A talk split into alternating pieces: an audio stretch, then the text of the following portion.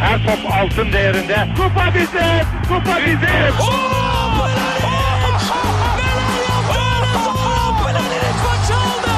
Dengeli de attı.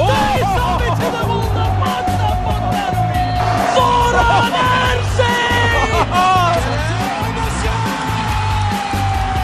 Dışarı çıkardı. Geldi, geldi, geldi.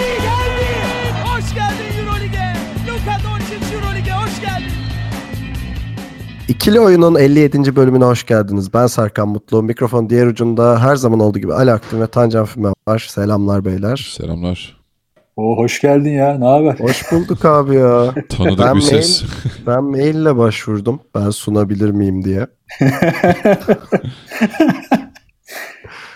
Ufak bir sınava tabi tuttular ve sonunda ben seçildim. Teşekkür ediyorum Evet, herkese. çok, çok Evet, zor. tecrübesi var gelsin dedik. Herkese iyi yıllar bu arada. Hem size hem de bizi dinleyenlere mutlu, mesut, daha iyi bir 2018 dileyelim. Ve basketbol dolu olsun tabii. Cedi böyle paslar atmaya devam etsin falan. Evet ya ne pas atmış. Ama onu maalesef NBA programında konuşacağız. Da şey tam Rüştü Rençber pası atmış. Engin İpekoğlu'ndan şey. evet. Aslında tam halı saha kalecisi pası o ya. Tabii, Abi tabii. koş koş arkam boş. Oy falan. Bir de zaten ona şaşırıyor şey LeBron'la e, şey Kevin Love. Hani öyle bir pas yok ya Amerikan kültüründe hani onlarda quarterback pası var hani bu şey Evet, omzun ya gerisinden attığın. NFL pas dedikleri. Halı saha kalecisi pası gariplerine gitti. yani. Neyse e, bu program tabii ki de Euroleague konuşacağız. NBA programı için birkaç gün bekleyeceksiniz ama hepsini yapacağız söz. Küçük bir ara vermiştik. O da e, yeni yıl arasıydı hepimiz için. E, bu arada ikili oyununda birinci yılını kutluyoruz beyler. Haberiniz var mı? evet ya bugün ona bakıyordum ben bir sene oldu galiba bu ara mı oluyordu falan diye. Ha, O 17. yani- hafta başlamıştık galiba değil mi? Ha? 17. hafta başlamıştık biz. Evet. Abi biz haftaya Bakalım kutlayacağız haftaya. Haftaya mı? Aha. Yani Doğru şimdi şeye baktım. Şey- Ya 11 bu aralar aydı. işte. 17. Ha, işte. Seni mi kıracağız bir programda? Keseriz bir pasta. Tamam sorular var onunla başlayacağız. Daha sonra e, maçlara geçeceğiz zaten. ikişer maç konuşacağız Anadolu Efes ve Fenerbahçe'den. Evet. E, önce Ersel Çavuş'un sorusuyla başlayayım. Ersel demiş ki benim ricam Şampiyonlar Ligi'nde ve Euro Cup'taki takımlarımızdan da birer bir ikişer üçer dakika yorum yapmanız yönünde olacak. Ersel bu soruyu daha önce de cevapladık. Pek takip edemiyoruz ve zaman bulamıyoruz. Hani isterdik ama gerçekten o kadar vaktimiz yok. Takip etmiyoruz yani o yüzden. Yani ve izlemeden de hani yorum yapmak çok işime gelmiyor işimize yani. Aynen. Ya ne diyeceğiz sen? İstatistiklere bakıp konuşmak çok mantıklı değil. Evet. Yani Karşıyaka'da yönetim sistemi değişti demiş. Ligde playoff sorular mı? Tofaş ligin sonunda mutlu olur mu falan tarzı bir sorular. Tofaş mesela ligin sonunu beklemesine gerek yok bence mutlu olmak için. Yani şu an Ee, evet, mutlu olmalı bence şu an. yani ligi nerede bitirir bilmiyorum ama şu seviye hani gelecek için çok e, umut vaat eden bir seviyedeler. Ama dediğim gibi şey e, maalesef işte Euro Cup'tı Şampiyonlar Ligi'ydi takip edemiyoruz. Bu arada Euro Cup'ta e, Alba Berlin, Darüşşafaka ve Galatasaray'la oynayacak. E, o maçlara gitmeye çalışacağım. Onu da söyleyeyim. sen, sen gidersen yorum yaparsın onları. Solo bir yayın bekliyoruz senden. Ya şöyle iğrenç Serkan Mutlu ile Eurocup, Eurocup özel programı. ya çarşamba Galatasaray geliyor da o gün de halı saham var beyler. Ee, İşte Halı tam bir basketbol aşığı. E, Daçka'ya kesin gideceğim de Galatasaray'da öyle bir çakışma var. Saatleri uydurabilirsem gideceğim. Ee, Mustafa Erdenal, Obradovic'in Guduric bu kadar etkisiz olduğu halde Melih ve Sinan süre vermemesini nasıl görüyorsunuz demiş. Bunu tabii ki de Real Madrid maçından sonra demiş. Ee, herhalde Baskonya maçında bu görüşü değişmiştir diye düşünüyorum. Cevabı Obradoviç verdi. Aynen. Sahada verdi. Bir de Serkan abi senin hakkında Tancan Fümen adlı şahıs Obradovic kovulsun dediğine dair çirkin iddialarda bulunmuştu. Hazır sen yokken arkandan Ya. Alçak adamlar bunlar. Güven olmuyor. İki dakika arkanızı dönersiniz böyle olur. Bu hayat Böyle, böyledir. bu piyasa böyle karşım beğenmiyorsun. Dost bildiklerin can evinden vurur. Mustafa Yılmaz. Kadrodaki winner oyuncu eksikliği yüzünden büyük maçlarda daha çok canımız yanacakmış gibi geliyor. Ne diyorsunuz abiler? Wesley bir nevi maça hediye etti o ultra gereksiz faulle. Real maçının sonundaki faulden bahsediyor. Maçın tek sevindirici yanı Thompson'ın çabası ve performansıydı sanki.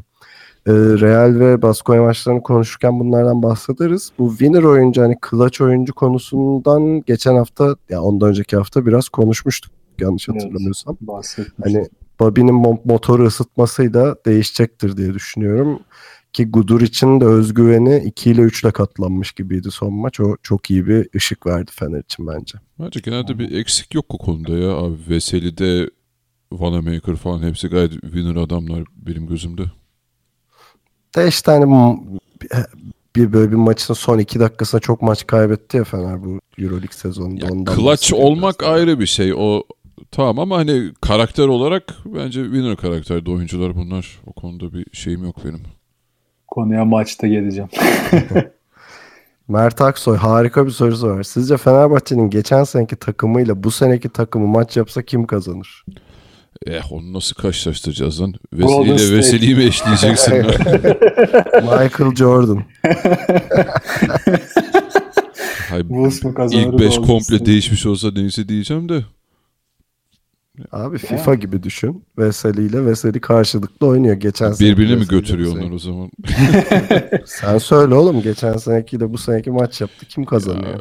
E, tabii ki de geçen seneki kazanır ya. Ya bu sene sonunda Fenerbahçe nereye gelecek playofflarda falan onu bilmiyoruz şu an göremedik ama e, geçen sene çok iyi işleyen bir Yudo ve işte hücumda da Bogdanovic varken şu anda yüzde yüzüne ulaşamamış bir Fenerbahçe'yi karşılaştırsan evet geçen seneki çok ayrı bir seviyeydi. Yani şu anki Fenerbahçe iki sene önceki Fenerbahçe'ye benziyor. Ee, ki iki sene önce de finale çıkmıştı bakarsan. Ee, hani bu sene ne yapar bilmiyorum ama hani soruya cevap vereyim. Evet geçen seneki kazanırdı diyeyim. Hani herkes çok formundaydı. Çok yüksekteydi. Ee, Tancan da bir şey diyordu. Ne diyordu abi? Geçen seneki formla bir önceki seneki takım acayip e, yener herkese. O geldi aklıma şimdi Bielisa falan olsa. çok Tabii, çok tabii. feci olur yani. Ama Bogdan'ın olduğu her takım artı bir ya. Direkt önde başlar. Yani özellikle şu Euroleague'de e, o yüzden geçen seneki öndedir. Ki çocuğumuz NBA'yi de sallıyor bu sene. Aynen. Ömer Poyraz sorularımızın üşenmeden cevaplanması mutlu ediyor. Teşekkürler demiş. Eyvallah Ömer. Sen sor biz cevaplayalım. Biz teşekkür ederiz. Pelin Su Tutsak. Fener'in taraftar konusundaki görüşlerinize katılıyorum ama kombine taraftarların büyük çoğunluğu izlemek için gidiyor. Destek olma konusunda fazlaca cimriler. Belli başlı gruplar ortamı alevlendirince katılma gereği duyuyorlar. Bu da bence takımı olumsuz etkiliyor. Ali bir taraftar grubu var Fenerbahçe'nin pota arkasında bu sarı, Sarı tribün. denen. Onunla ilgili bir gelişme olmuştu bu Baskonya maçından önce. Konuşmak ister misin? Ee, evet. İstemem diyor. Allah onların değil mi? Anladığımız kadarıyla bu hani o sarı türbünün hazırladığı işte pankartlar, bayraklar vesaire herhalde onların arkasında bulunan tribünü ya da daha doğrusu izleyicileri rahatsız etmiş ve bunlar komple yasaklanmış diye biliyorum ben. E onlar da hani ulan bu kadar emek veriyoruz e, şey biz bir e, böyle adı konmuş da bir grup değiliz, bir taraftar grubu değiliz, bir çıkar yok ortada bir şey yok sadece e, takımı desteklemeye gelen bir grup olarak onlar da böyle bir e, Baskonya maçında sessiz tribün tepkisi ortaya koydu. E, ya ben genel olarak hani şeyin takımı olumsuz etkilediğini düşünmüyorum açıkçası kombineli taraftarların. Kimse de kalkıp ya ağzı çıktığı kadar bağırmak zorunda değil ama genel olarak e, bir şey ortamı var gibi hissediyorum bu sene. Hani geçen sene şampiyon olduktan sonra bir tribünde rehavete kapılmış olabilir. Ee, çünkü geçen sene neredeyse her maça gittim ben. Ee, yani bir ortamda bir şey uyum yakalandığı zaman herkes buna katkısını veriyordu. Ama bu sene biraz daha problem var gibi. Yani umarız çözerler ve e, Fenerbahçe'de o hani ülker arena etkisini ve avantajını daha üst seviyelere çıkarır. Yani böyle ekstra bir şey gerekiyor gibi oluyor. Mesela Baskonya maçında hakeme kızdılar, Boboa'ya kızdılar. Onun enerjisiyle zaten maçın sonu geldi Fener için. Ben bunu bir arkadaşıma sordum tekrar. O da şu örneği de verdi. O da enteresan. Ya dedi ki yani o kadar trafik falan gitmesi zaten zor oraya. E bir de gidiyorsun o, hani gittin orada bir yerde yemek yedin ettin geri döndün falan servet harcıyorsun her maçta dedi. Yani az buz para değil dedi yani. E zaten Fener kombineleri de pahalı baktığında. Ee, hani o yüzden de yani biraz şey hakkı var bence taraftarın gelip ben oturup maç izlemek istiyorum. Bu da bir şey yani. Ee, ama hani tribünde bir şey olduğu konusu da evet biraz atmosfer sorunu yaşadığı konusu da biraz net gibi herhalde yani. Ya bir de e, bu süreçten kaç yıldır bahsedebiliriz ki zaten hani Fenerbahçe'de çok ciddi bir tribün değişimi oldu. İşte basketbol seyircisi arttı vesaire hep güzel de hani 30 senedir yok bunlar. İşte son 3-5 seneden bahsediyoruz. Ki e, Serkan da iyi bilir. E, Euroleague maçlarında ortalık yanarken lig maçlarında eğer Beşiktaş'la Galatasaray'la Darüşşafaka'yla oynamıyorsan o tribün boş oluyor. Bomboş oluyor hatta biz gidip en önden falan izliyorduk maçı her, her hafta. Ee, evet. O yüzden hani o kültürün şeyin türbün oturması ya bunlar zaman işi ama Fenerbahçe doğru yolda ya. Hani mutlaka o, o, her her anlamda bir gelişim gösterecektir. Tancan'ın ekleyeceği bir şey yok galiba. Ya ne diyeyim bunları çok konuştuk ya. Benim tek kafama takılan şey oluyordu yani salonda gördüğümde bir tepede üst köşede bağıran bir ekip vardı devamlı. Atıyorum oyun duruyor faal atılacak yine bağırmaya devam ediyorlardı ve tepki çekiyorlardı. Onlar bu arada eskiden pot arkasında. Ha işte evet. Sonra, Sonra yukarı onu oraya taşıdılar yani. Aynen. O şey onlar e, şimdi çok karşıma almak istemiyorum ama yönetim tarafından bilet veriliyor onlara sanırım. Ya zaten o kötü bir şey de o benim yıllar yani benim tüm Türk sporunda ne kadar anlamsız bulduğum bir şey bu. Her alanda yapılıyor. Yani Fenerbahçe için değil. O yüzden hani ben artık tribün muhabbetine biraz baydım yani. yani öyle diyor böyle diyor. Benim kafama mesela daha şu takılıyor yani muhtemelen konuşacağız da işte Veseli iten adam mesela hani bizim taraftar kültürümüz evet. gelişiyor da o saha içi işi çok yaş yani. yani çok hani Euroleague diye ceza yemedik muhtemelen Euroleague bu konuda gerizekalı olduğu için. Ama çok büyük dert yani. iki gün sonra bir, bir şey olursa orada altından kalkamayız yani. Ben Euroleague spikerinden dinledim. İşte bu ateş, bu alev falan diyor. Övüyor bir de herifi. Ha işte. Ulan futbolcuya fiziki müdahalede bunda öyle şey mi olur? Ya geçen seneydi galiba playofflarda bir tane Kalinic. bu bench'in yanında oturan şey yok Kalinic olayı değil. Ee, NBA'de Cleveland taraftarı galiba. Bench'te ayağa kalktı molada. Ayağa kalktı da herifi uyardılar. Hı-hı. İkincide de attılar zaten. Hani fazla uğraşmadı. Şeyle, Westbrook'la ağız dalaşına giren var. Aynen, onu onu hayat boyu men ettiler galiba. Bir, bir, geçen senelerde de biri LeBron'a dokunmuştu. O direkt yaka evet, paça evet, attılar dokun. dışarı. Bir de dokunan var o zaten hepten gerizekalı. Benim o yüzden o örneği verme. Yani ayağa kalkması bile herifin o mola anında orada şey yani yasak. Orada bir de yanlış hatırlamıyorsam kart veriyorlar sana. Tabii, ee, tabii. Gelip hani uyarı aldınız bir daha tekrarlanması duyumunda atacağız sizi ve ömür boyu men falan diye böyle uyarı kartları dağıtıyorlar orada tribünde öyle şeyler olunca. Ya sıkıntı şu zaten atıyorum tam Vesile yaptı iki gün sonra rakip oyuncuya yaparsan olacak Aynen abi. Işte, tabii tabii. Ya da Veseli'ye yaptı. Veseli'nin ayağı kaydı düştü sakatlandı ha. ne olacak? Hadi bakalım. Salona kadar. ona çok sert bir kural getirip e, her salonda da bunun çok net uygulanması gerekiyor. Yani bu şey e, affedilebilir bir şey değil. Yani tam adam orada iyi niyetli yani şey kötü niyetli değil tamamen hırsından bunu yapıyor ama çok rezaletti yani görüntü bence. Bir de baba o nasıl bir hırs yani ne yapıyorsun sen? sakin ol. Ha bir de Wesley sakin karşıladı. Böyle deli biri, biri de olabilir yani.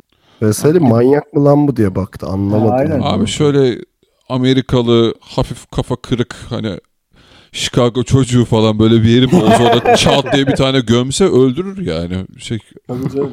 Ters tepebilir çünkü o adrenalin orada inanılmaz bir şey yani. Ya, pek tabii, zeka tabii. kalmıyor yerinde Aynen. kafa gidiyor yani. O yüzden sakat işler yani. Kemparowski eğer Jason Thompson bu maçı da kötü oynasaydı Real maçından diyor. Sokağa çıkıp ey the nerdlocklar yani bu Space Jam'daki uzaylılar. Lütfen Jason Thompson'ın yeteneklerini geri verin diye bağıracaktım. E, Baskonya maçında da çok iyiydi çocuk. Herhalde şey vermişler ruhunu. Kendine geri. gelmiş. evet. İkincisi bu maçta İsmail Şenol'un ünlü sözü olan burası playoff çocuklarla adamların birbirinden ayrıldığı yerdeki çocukların artık kocaman adam olduklarını net bir şekilde bir daha gördük. Doncic her sayıdan sonra iyi yapıyor değil mi böyle? Evet. Tribünleri. Bence bir de Lasso tabii. Lasso'nun şeyi de performansı da çok yüksekti bence ama bunu maçı konuşurken konuşuruz. Göreceğiz onu. Bir de bilmiyorum siz de fark ettiniz mi? Doncic ne zaman crossover yapsa onu karşılayan oyuncu her zaman reklam alanının üstünde yer alıyor. Orası bildiğim kadarıyla parkenin diğer yerlerinden daha kaygan. Sizce bundan mı yararlanıyor? Hem Barcelona hem de Fener maçında çok kullandı. Hiç Bilinçli ya. yapıyor mudur yoksa tepe oyunu olduğu için midir? Hep yapıyor ya onu. Yani özellikle seçiyor gibi bir şey olmuyordur bence. Yok yani Denk gelince zaten orada her türlü kayarsın yani. Crossover yapmasa da kayabiliyorsun. Yok yani kendi hareket e, hareketine başladığı başlayacağı zamanın belirli şeyi vardır kendi kafasında hani kendini daha iyi hissettiği ya da daha e, mesafe verdiği yerlerde ben hani burası kayıyordur şurada takılayım diye yaptığını zannetmiyorum da ki e, resmi bir şey duymadık ama sanırım o işi biraz çözdüler ya sene başında kimse ayakta duramıyordu ama şimdi Evet evet geçen Şu- seneden daha iyi yani. evet evet yani, Yerler kaymıyor yalnız. Öyle geliyor. e, biraz Yerlerimiz çözüldü kay- galiba o işler yani bayağıdır görmedim öyle kayıp düşen o reklam alanlarında. o Yani zaman Doncic belini kırdı diyebiliriz. Şey de son maçta da Guduric bayağı bir düşürdü birini de kimi hatırlamıyorum. Voigtman'dı galiba. Ha evet evet güzel bir crossover yaptı. diyor. Baran Yıldız 2.75 oranlık Malaga sürprizini bilip 1.30'luk Fenerbahçe doğuştan kaybetmek. Tüm susan taraftarlardan mı? Sulukas'ı Thompson'dan mı? Wesley'nin gereksiz faaline mi? Hangisine mi kıssam? Bayisi bırak arkadaşlar. Bayisi bırak Baran. Bayisi öldürür. Bilmiyorum. Bunlarda hiçbirine kızamazsın yani. Bu basketbol işte ne yapacaksın? Enis Akay. Ee, Akay kardeşlerin Enis tarafı. Öbürü de Deniz bunların biliyorsunuz. Evet. her program bir soru soracağız diyordu. Harbiden soruyorlar. Ee, enteresan bir sorusu var. Demiş ki geçen beden eğitimi bölümü bitiren bir arkadaşıma hidayetle gelen yönetimin, Türk olundan bahsediyor. Altyapı sorunlarına bir çare oldu mu diye sordum. Neler anlattı neler. Kesinlikle çok daha kötü olmuş. Şöyle bir örnek vereyim. İşte U11, U12, U13 ve U14 kategorilerinde tam sağ baskı yapmak yasak. Takım, takımlar mutlak suretle adam adamına savunma yapacaklar diyorlar. Pick and roll yapılmasına izin veremez diyorlar. Böyle abuk kurallardan bahsetti. Bu abukluk nedir yahu? Hep mi böyleydi? Haberiniz var mıydı? Ee, Ben hemen şeyi söyleyeyim sonra Tancan'a vereyim burada sözü. Gerçekten baktım oyun kurallarına. E, tam sağ baskı yapmak yasak. Sadece işte maçın son 2 dakikası ve bir takım 10 sayı veya üstüne bir sayı farkla mağlup ise yapmalarına izin veriyorlar. E, adam adama savunma yapmak zorundalar. Bunun haricinde bir şey yapılırsa takımın antrenörüne teknik faal veriyorlar. Pick and roll yasak. Yapıldığı takdirde hücum sırası karşı takıma geçiyor. E, ve 3 sayılık atış yok. Bütün basketler 2 sayı. Ee, Tancan bu bu iş böyle miydi? Eğer böyleydiyse bunun sebebi ne ya? Vardır herhalde bir sebebi. Bu- bunu- Bunun sebebi aslında federasyonun kendi açıklarını yıllardır bu kurallarla kapatmaya çalışması abi. Şöyle eskiden alan savunması yasaktı. Yine altyapılarda. Sadece alan savunması üzerinden dönüyordu olay. Ama belli yaş gruplarında yasaktı. Sanırım genç takıma çıkınca yani altyapının en üstüne çıkınca her şey serbest oluyordu. Çünkü şöyle bir ortam olmuştu bu yasak gelmeden önce. Koçların tek amacı maç kazanmak olduğu için hiçbir şey öğretmekle uğraşmayıp dayıyorlardı alan savunmasını bütün maç. Ya da takım çok iriyse ya da işte dış Efes'te atıyorum. düşük olduğu için Aynen öyle. Efes gibi bir takım mesela geliyor işte Anadolu'dan bir takımla oynuyor. Türkiye şampiyonası bir düşün yani. Adamlar Efes oyuncuların yarısı kadar. Tam sağ baskıyı 40 dakika yapıyordu adam. Maç oluyor %20. Şimdi burada sorun kuralda değil sorun bu dengesizlikte zaten. Hani bir kere koçlar çok yetersiz. Koçlar yetersizliklerini takıma yüklüyorlar. Biz maçı kazanacağız bir şekilde diye bununla uğraşıyorlar. O yüzden devamlı baskı yapan, alan savunması yapan takımlar vardı yıllarca. Bunu da çözemediği için federasyon, koç kalitesini arttıramadığı için bu kuralları getirdi. Ee, sonra bu baskı olayı hidayette gelmedi diye biliyorum ben. Daha önceden de vardı baskının yasak olması. Ee, ama tek anlamadığım konu pick and roll olayı.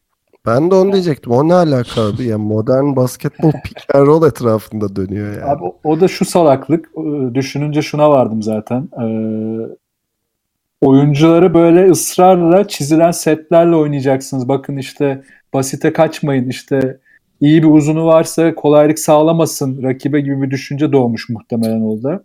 Bence bu ultra aptalca bir şey. Yani bunu da şundan anlayabiliriz. Daha iki sene önce e, Avrupa U19 şampiyonası galiba. Amerika e, pardon dünya şampiyonası. Amerika burada gelip herkesi 50-60 vurup yollamıştı maçlarda. Ve bütün maçı adamlar hani bunlar lise takım bu arada. Bütün maçı devamlı tam sağ pres, açık alan, pick and roll oynayarak herkesi yendiler. O yüzden hani bu kuralı bu şampiyonlara bakıp bir daha bir gözden geçirmeleri lazım yani. Hayır bir de pick and roll oynamayınca yani. pick and roll savunmayı da öğrenemiyor. Hani, Tabii canım. Hadi oynamadın onu da karşına pick and roll yapan takım gelince ne yapacaksın yani? Ya bir de basketbol için abi bütün olay alışkanlık ya. Bu alışkanlığı işte 10 yaşında kazanmaya başlayan bir çocukla sen bu alışkanlığı 17 yaşında başlamaya başlayan bir çocuğu karşı karşıya getirince sonuç vahim oluyor yani. Valla bu haberi duyunca ben biraz kendi hafızamı yoklamaya çalıştım. Hani bizde böyle aptalca kurallar var mı diye. Ya tabii 15 sene öncesinden bahsediyorum da ya bizim maçlarımızda yani ben Dörşe Fakat oynarken çok da ekstrem şeyler oluyordu mesela maçlarda. Ben şöyle mini bir anı anlatayım. Efes'te oynadığımız bir maçta ben böyle geriye koşarken bayağı tembellik yapıyordum. Ağır kalıyordum. Hoca beni 3-5 hücum boyunca kendi savunma yaptığımız potanın altında çakılı bıraktı. Yani bir nevi Nasıl? ceza olarak. Hayır şey e, hani madem yok çıkmıyorum. Takım 4 kişi hücum ediyor. Ben potanın altında bekliyorum. Ya bu tabii işte maç taktiği değildi. Sadece bana kızdığı için böyle bir şey yaptırdı. Ee, yani benim hatırladığım işte o dönemlerde hiç böyle yok tam sağ baskı yasaktı. Yok pick and roll oynanmaz falan ben hiç kesinlikle böyle şeyler hatırlamıyorum. Tam sağ baskı da yaptık, alan savunması da yaptık. Hepsini yapıyorduk biz. Ki e, hani o benimki ekstrem bir örnek de şey yani oyuncuları da genç takımı yıldız takımı. Genç takımda büyük ihtimalle. Gençte vardı işte hepsi. Daha küçüklerde alan savunması yasaktı yine. Yapamıyordum. İşte yani bilmiyorum bence genel olarak mantıksız tabii hepsi. Ee, bir de bu daha önce konuşmuştuk çok fazla bir yaş küçültme falan döndüğü için altyapılarda dediğin gibi çok fiziksel farklılıklar da olduğu için mi acaba onlar yapılıyor ama. Ya o var işte abi koça güvenemiyorlar bence. Yani Şimdi düşün ya adam sana diyor ki ben 5 bin lira maaş veriyorum. Sen bu takım genç takımı şampiyon yapacaksın. Efes'sin sen falan diyor. Adam da bakıyor eline. Ulan ben bunda tam sağ baskı yapsam zaten herkesi yeneceğim diyor. Bitiriyor. Yani her şeye rağmen şampiyon olmak mı yoksa bu çocukları geleceğin yani. iyi basketbolcuları yani işte. yapmak mı ayrımını iyi yapamıyor demek istiyor. Aynen öyle. Konu oraya geliyor yani. O yüzden bu kurallar... De elinde işte iyi uzun varsa herkes de 10 santim uzun. Hani devamlı pick and roll oynat, devamlı tam sağ baskı yap, onu bul ve bitir şeklinde oluyor olabilir ama yani şey ta, şey alan savunmasının yasak olması mantıklı geldi anlatınca. Evet evet. Ee, ama pick and roll'a şey bulamadım yani gerçekten. Ç- çünkü bunlar yani büyüyünce geliyorlar ligde pick and roll oynamayı, savunmayı öğretmek gerekiyor bir de bunlara. Ya işte yani bir, bir örnek de ben vereyim hani biraz uzun ama Zamanında işte Menderes diye bir koçu vardı Anadolu Efes'in altyapıda. Çok ünlüdür hatta. Şimdi bir, yine bir takımın altyapısını herhalde hatırlamıyorum. Soyadı ne? Valla hatırlayamadım ya şimdi. Hatırlayınca olmazsa şey yazarız bir yerlere. Twitter'a Twitter'a. Ee, bu işte bir maç Daçkal oynuyorlar genç takım. Son topa kaldı. Hani pick and roll yok ve yani muhtemelen bu mantık şey dedim ya işte takımın set oyunları öğrenmesi ve bunları uygulamasını için hani buna ağırlık veriyor diyelim. Atıyorum böyle bir mantık var. Ee, son top kullanacak Efes molayı aldı. Ee, bir şeyler anlatmaya çalıştı başta. Kimse anlamadı. Zaten çocukların o yaşta o kadar detay işte sen buraya gideceksin, sen buradan çıkacaksın, oradan bir şeyler yapacaksın. Aklında tutmasına imkan yok zaten. En sonunda şunu yaptı. Ender'cim alıyorsun topu atıyorsun koçum dedi. Ender Arslan'dan bahsediyorum. Aldı, attı kazandılar. Yani şimdi burada yapacağı şey aslında şu olmalı yani. O zaten Ender Arslan'ın nerede olduğu ve ne olacağı belli. Orada senin seçip o son topu, o topu daha önce hiç kullanmamış ya da potansiyel olan bir çocuğa kullandırıp o tecrübeyi kazandırman lazım. İşte sonra diyoruz ya A takıma gelince bu çocukların hiç tecrübesi yok. E yok çünkü sen hep aynı adamlara zaten bir şeyler yaptırıyorsun. O çocuk da kenarda izliyor. Şimdi pick and roll'da da aynı şey olacak. O, o seti oynayabilen çocuklar sahada kalacak. Belki herif inanılmaz iyi screen yapabilen bir oyuncuyu harcayacaksın orada. Yani işte böyle saçmalıklar. Şimdi ekşi sözlüğe baktım Menderes için. Bu arada soyadı hala yok. Menderes başlığını. Ben de Elinde sopayla gezer yamuk yapanları yamulturdu. Maçlar için ayrı asa oklava tarzı alet edevatları vardı. Maçları izlemeye gelen veliler çocuklarının dayak yemelerini izler dönerler. maça mı gidiyorsun? BDSM dungeon'a mı gidiyorsun? Aynen. Aa, Merak ettim soyadını bir bakmak istiyorum. Bulursam atarım ya. Ee, neyse e, Enis umarım soruna cevap vermişizdir diye umuyorum. Ee, sorularınız bu kadardı. Şeyi hatırlatayım bize soru, görüş, öneri, yorumda iletebileceğiniz e, bağlantılarımı ve mızı web site adresimiz ikiloyun.com, mail adresimiz selam.ikiloyun.com, Twitter'da ve SoundCloud'da ikili oyun diye varız. Yayınlarımız Geek Yapar'dan ve Power FM'in Power App platformundan takip edilebiliyor deyip soru faslını da bitirdiğimize göre e, maçlara geçeceğiz. Kısa bir ara verelim. E, Anadolu Efes ve Fenerbahçe'nin maçlarını konuşmaya başlayacağız.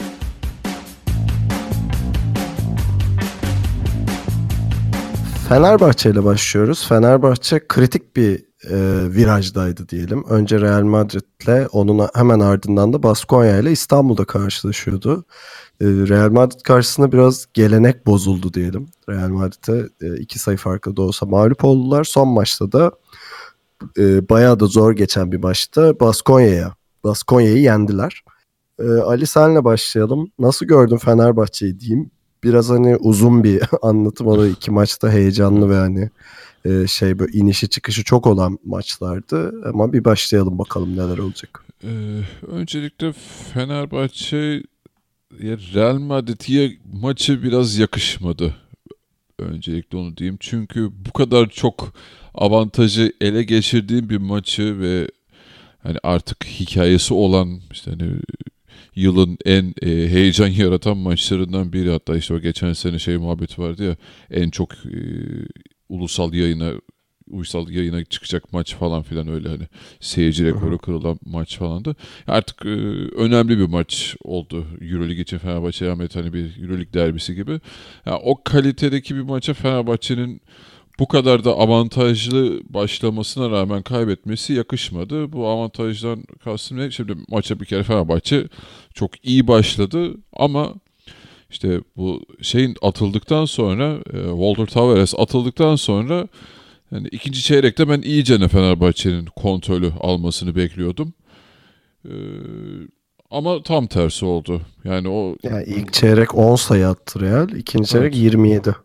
işte yani e, yakışmadı dediğim kısmı bu zaten. Yani sen rakip zaten çok eksik. İşte şey neydi o Amerikalısının adı? E, Anthony. Randolph'u yok, işte Ha. şey yok, Kuzmic yok falan, e, Lulun yok. Ya, Real Madrid gerçekten çok zorlu bir Ayon yok. Ha Ayon yok. Ee, çok zorlu bir süreçten geçen bir Real Madrid var sakatlıklar yüzünden ve işte üzerine daha maçın başında e, Tavares iki tane o aynı pozisyonda tekniği alıp oyundan atılıyor. İşte bu noktada ben Fenerbahçe'nin hani gitgide e, vites arttıracağını düşünürken yani işte 35'lik artık 40 mı oldu Felipe Reyes'le maça tutundu Real Madrid. Ee, bu gerçekten e, Fenerbahçe'ye yakışmadı. Yani o e, e, psikolojik üstünlüğü e, 18 yaş 19 yaşındaki Doncic'in Fenerbahçe'ye karşı koymuş olması e, yani tamam Fenerbahçe'den çok bir şey götürmedi ama yani bu maçı da kaybetmek e, herhangi bir işaret de değil. Ama e, işte o tatsız şeyi bıraktı ağzımızda. E, diğer bilmiyorum buradan Burada keselim Real abi. Mi devam edelim. Ha. Yani Baskonya'ya geçeriz sonra. tamam aç Ee, başlayalım. Tancan şey, şeyden başlayalım e, senle de. Ee, hani Lasso'yu hep Fenerbahçe karşısında eleştirmişizdir. Geçen seneki yayınlarımızı dinleyenler de bilir.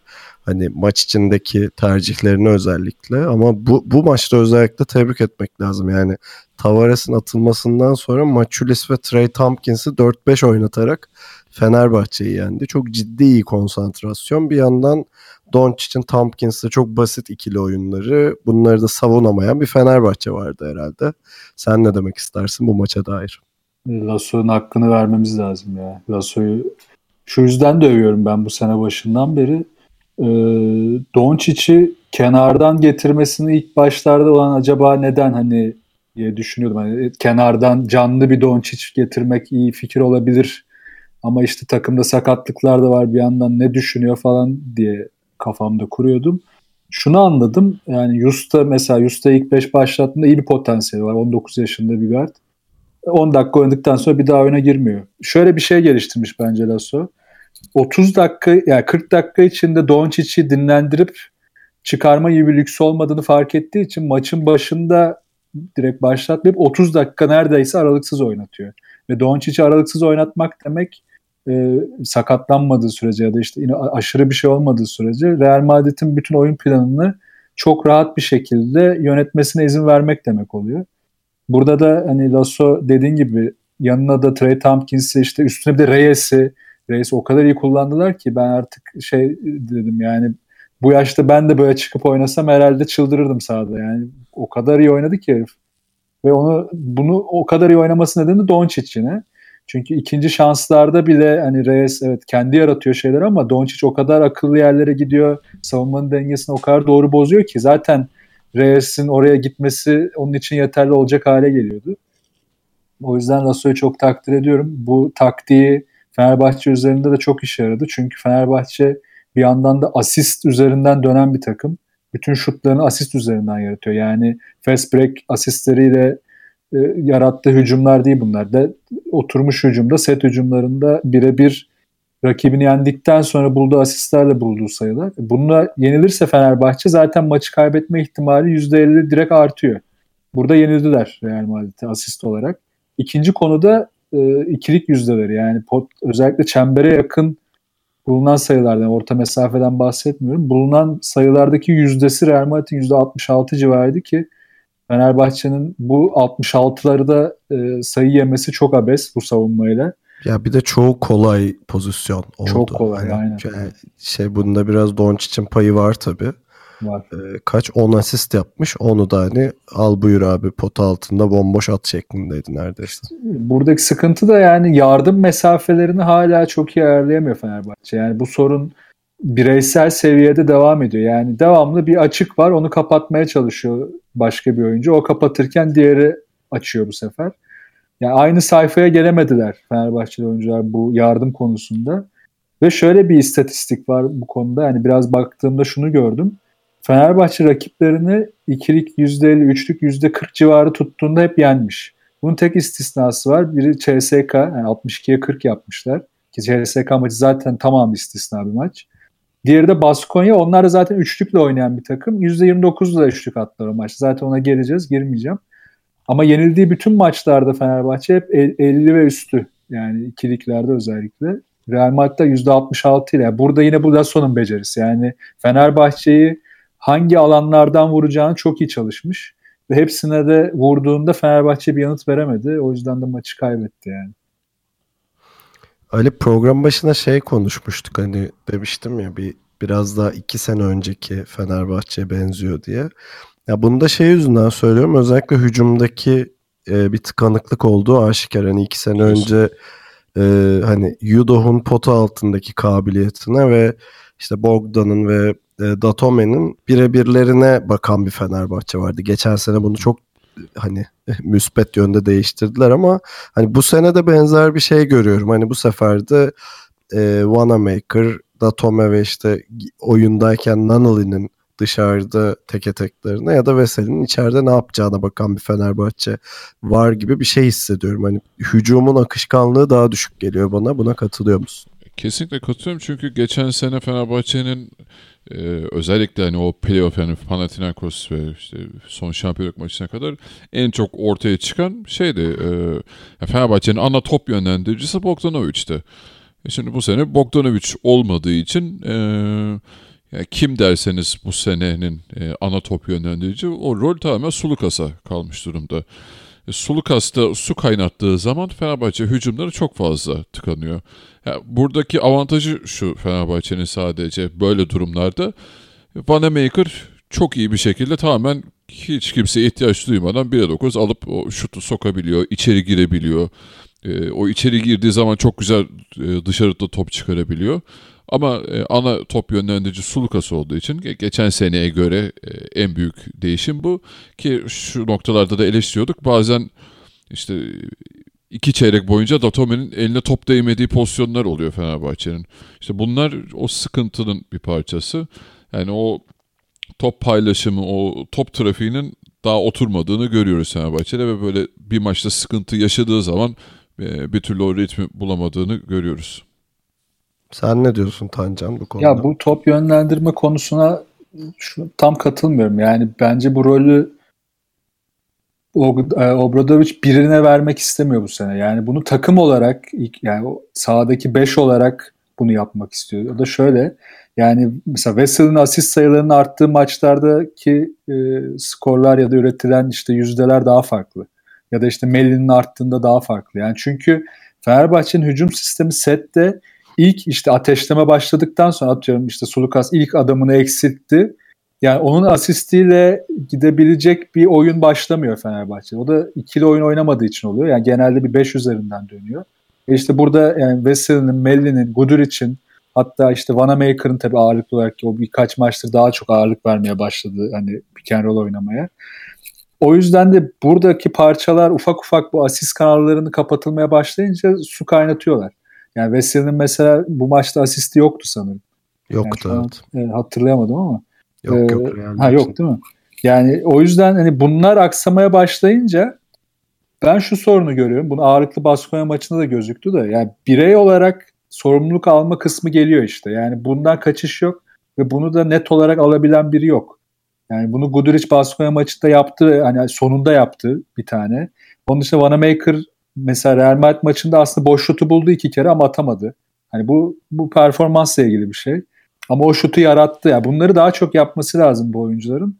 Ee, ki Bogdanovic'in ilk dönemini hep söylüyoruz ya aslında onun gibi biraz şu anda. Hani bu oyuncuların bu potansiyeli var Bogdan kadar olmasa da. Ama bunu işte yaşaya yaşaya tecrübe ede de biraz da hani bu kılaç anları oynamaya başlayacaklar.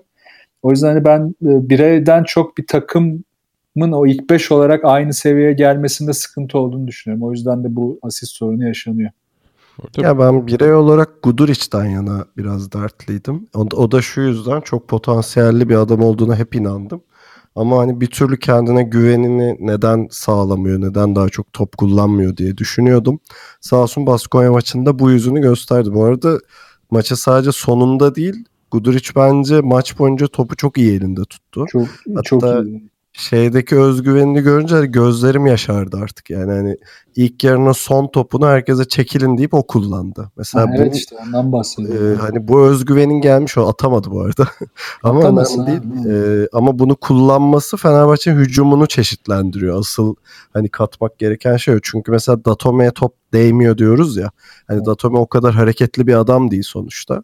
Hani biraz da e, top döndüreceksin. Datome'yi zayıf tarafta topla buluşturacaksın şeklinde oynayan bir adam daha çok. Ya da işte sırtı dönük alacak falan. Ama Guduric çok da hani orada Fenerbahçe'nin hücum enstrümanına çok büyük katkısı olabilecek bir adam. Ee, Baskonya maçında da bunu gösterdi herhalde. Ya kesinlikle katılıyorum. Hatta sonunda da yine bir tane screen istedi öyle artık dayanamayıp yeter olan bir screen getirin ben oynayacağım tribüne de girdi. O da güzeldi. Ben kesinlikle katılıyorum Guduric görüşlerine. Hatta Guduric'in şöyle bir artısı da var. Fenerbahçeli oyuncuların en büyük eksikliklerinden biri rakibe göre adapte olamıyorlar. Yani evet çizilen her şeyi sahada uygulaman e, gerekiyor ama bu her zaman olmuyor. Çizilen her şey, yani çizilenden kastın çalıştığın şeyler aslında idmanda. Yani savunma stratejileri, hücum stratejileri, bir ton şey. Bunlar her zaman olmayınca işte senin o zaman rakibe göre adapte olup çözüm üretmen lazım. Bunu mesela Guduric diğerlerinden farklı olarak yapmaya başladı. Bu çok büyük bir artı. Ee, savunmayı okuyabiliyor. Savunmaya göre sırtı dönük top isteyebiliyor ya da işte ona göre screen çağırabiliyor doğru oyuncudan. Bunlar çok önemli. Keşke bunu artık diğer oyuncular da yavaş yavaş daha fazla yapmaya başlasa. Yani bir de oyun aklı yüksek bir adam ne olursa olsun. Hani bazı maçların ağırlığını kaldıramadığı kesin mesela Real maçında öyleydi bence ama Evet. Hani Baskonya maçında işte 17 saniye kala hücumu durdurması, sakinleştirmesi falan. Hani daha birkaç maç önce Fener'in 15 saniye kala top yiyip e, maç kaybettiğini düşünürsek böyle şeylere ihtiyacı var herhalde. Kesinlikle öyle. Ya zaten kaldıramama kısmında da Doncic yani yine bir mesela faal aldırdı baskıda. Doncic çok akıllı ya. Yani o kadar şey, akıllı ki. dipten, şey Evet. kenardan aldırdı değil mi? Aynen öyle. Mesela o çok basit bir şeydir. Altyapıda özellikle söylenir. Hani bir oyuncuyu çizgide savunuyorsan bir ayağını çizgiye bas o gelmeden önce. Çünkü zaten oyuncu sen ayağın çizgiye bastığın anda oyuncunun aslında bütün geçiş kanalını kapatıyorsun. Doncic bu baskının geleceğini hissettiği anda şeye Guduric'e yapıştı. Hı. E, Evet, yapışıp topu yok topu sokarken yaptığı faul. Yani topa Tamam, tamam. yani oyuncuya yapıştığı anda zaten bittin yani ayağını da çekemiyorsun.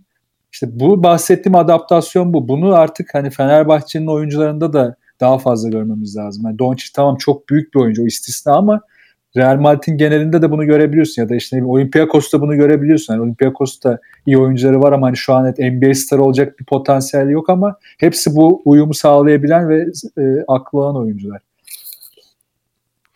Peki Melli için ne diyelim? Yani şöyle Fenerbahçe'nin ben hücum silahı olarak Melli'yi yeterince kullanamadığını düşünüyorum. Ya hani sırtı dönük e, boyalı alanda top alıyor ya da dipte hani boş üçlük kovalıyor gibi bir durum var. Oysa e, şey zamanı Bamberg zamanı çok daha farklı. Gerekirse topu taşıyan ya da tepede topu alıp oyunu yönlendiren. Hani zaten modern uzunlardan biri Melli. Fenerbahçe şimdiye kadar öyle kullanmadı onu. Ben Hani öyle kullansa hücum çeşitliliği çok daha artacak diye düşünüyorum mesela. Ya Melli'nin biraz formsuzluğu da var. Buna o da etki ediyor sanırım. Yani ben dediklerine katıyorum. Zaten konuşmuştuk da Melli'nin biraz daha oyunu yönlendirme tarafındaki etkinliği değerli diye. Ama hani bunu ara ara yapıp ara ara yapamıyor. Biraz kendi formsuzluğuyla da ilgili. Bir tek Melli'ne şu hoşuma gitmeye başladı. Dikkat ettiyseniz bir liderlik vasfı var Melli'de. Hani saha içinde 2-3 kere topladı, oyuncuları konuştu. Baskonya maçında da bunu yaptı. Bench'te de çok konuşuyor. Biraz bence e, saha içi liderliği süresi de artıyor bu arada. Yani skor yapmasa da belli savunmada çünkü değerli Yok, işler savunmada çok iyi yani. Evet, Aynen. kesin. Biraz daha evet işte bu kadar değeri artıyorken takıma da etkisi artıyorken belki de onun evet hücum aklını ön plana çıkaracak bir şeyler yapması lazım Obradovic'in. Hatta bunun yanında Sinan'ı da eklemesi gerekiyordu ki ekledi. Evet. Ee, Baskonya geçmeden şeyi söyleyeyim Melli demişken. Ee, Melli ile Melih isimleri karışıyormuş. Duydunuz mu onu? Yok bilmiyorum. Kere faul oluyormuş. ha, bir maç sırasında Melih diye bağırıyor ya da Melli diye bağırıyor. İkisi birden kalkıyor. o yüzden artık şeyde bench'te yan yana oturmuyorlarmış öyle bir şey. of çok komikmiş ya. Ee, Ali sen bir şey diyordun. İstersen Baskonya maçına bağlı orada.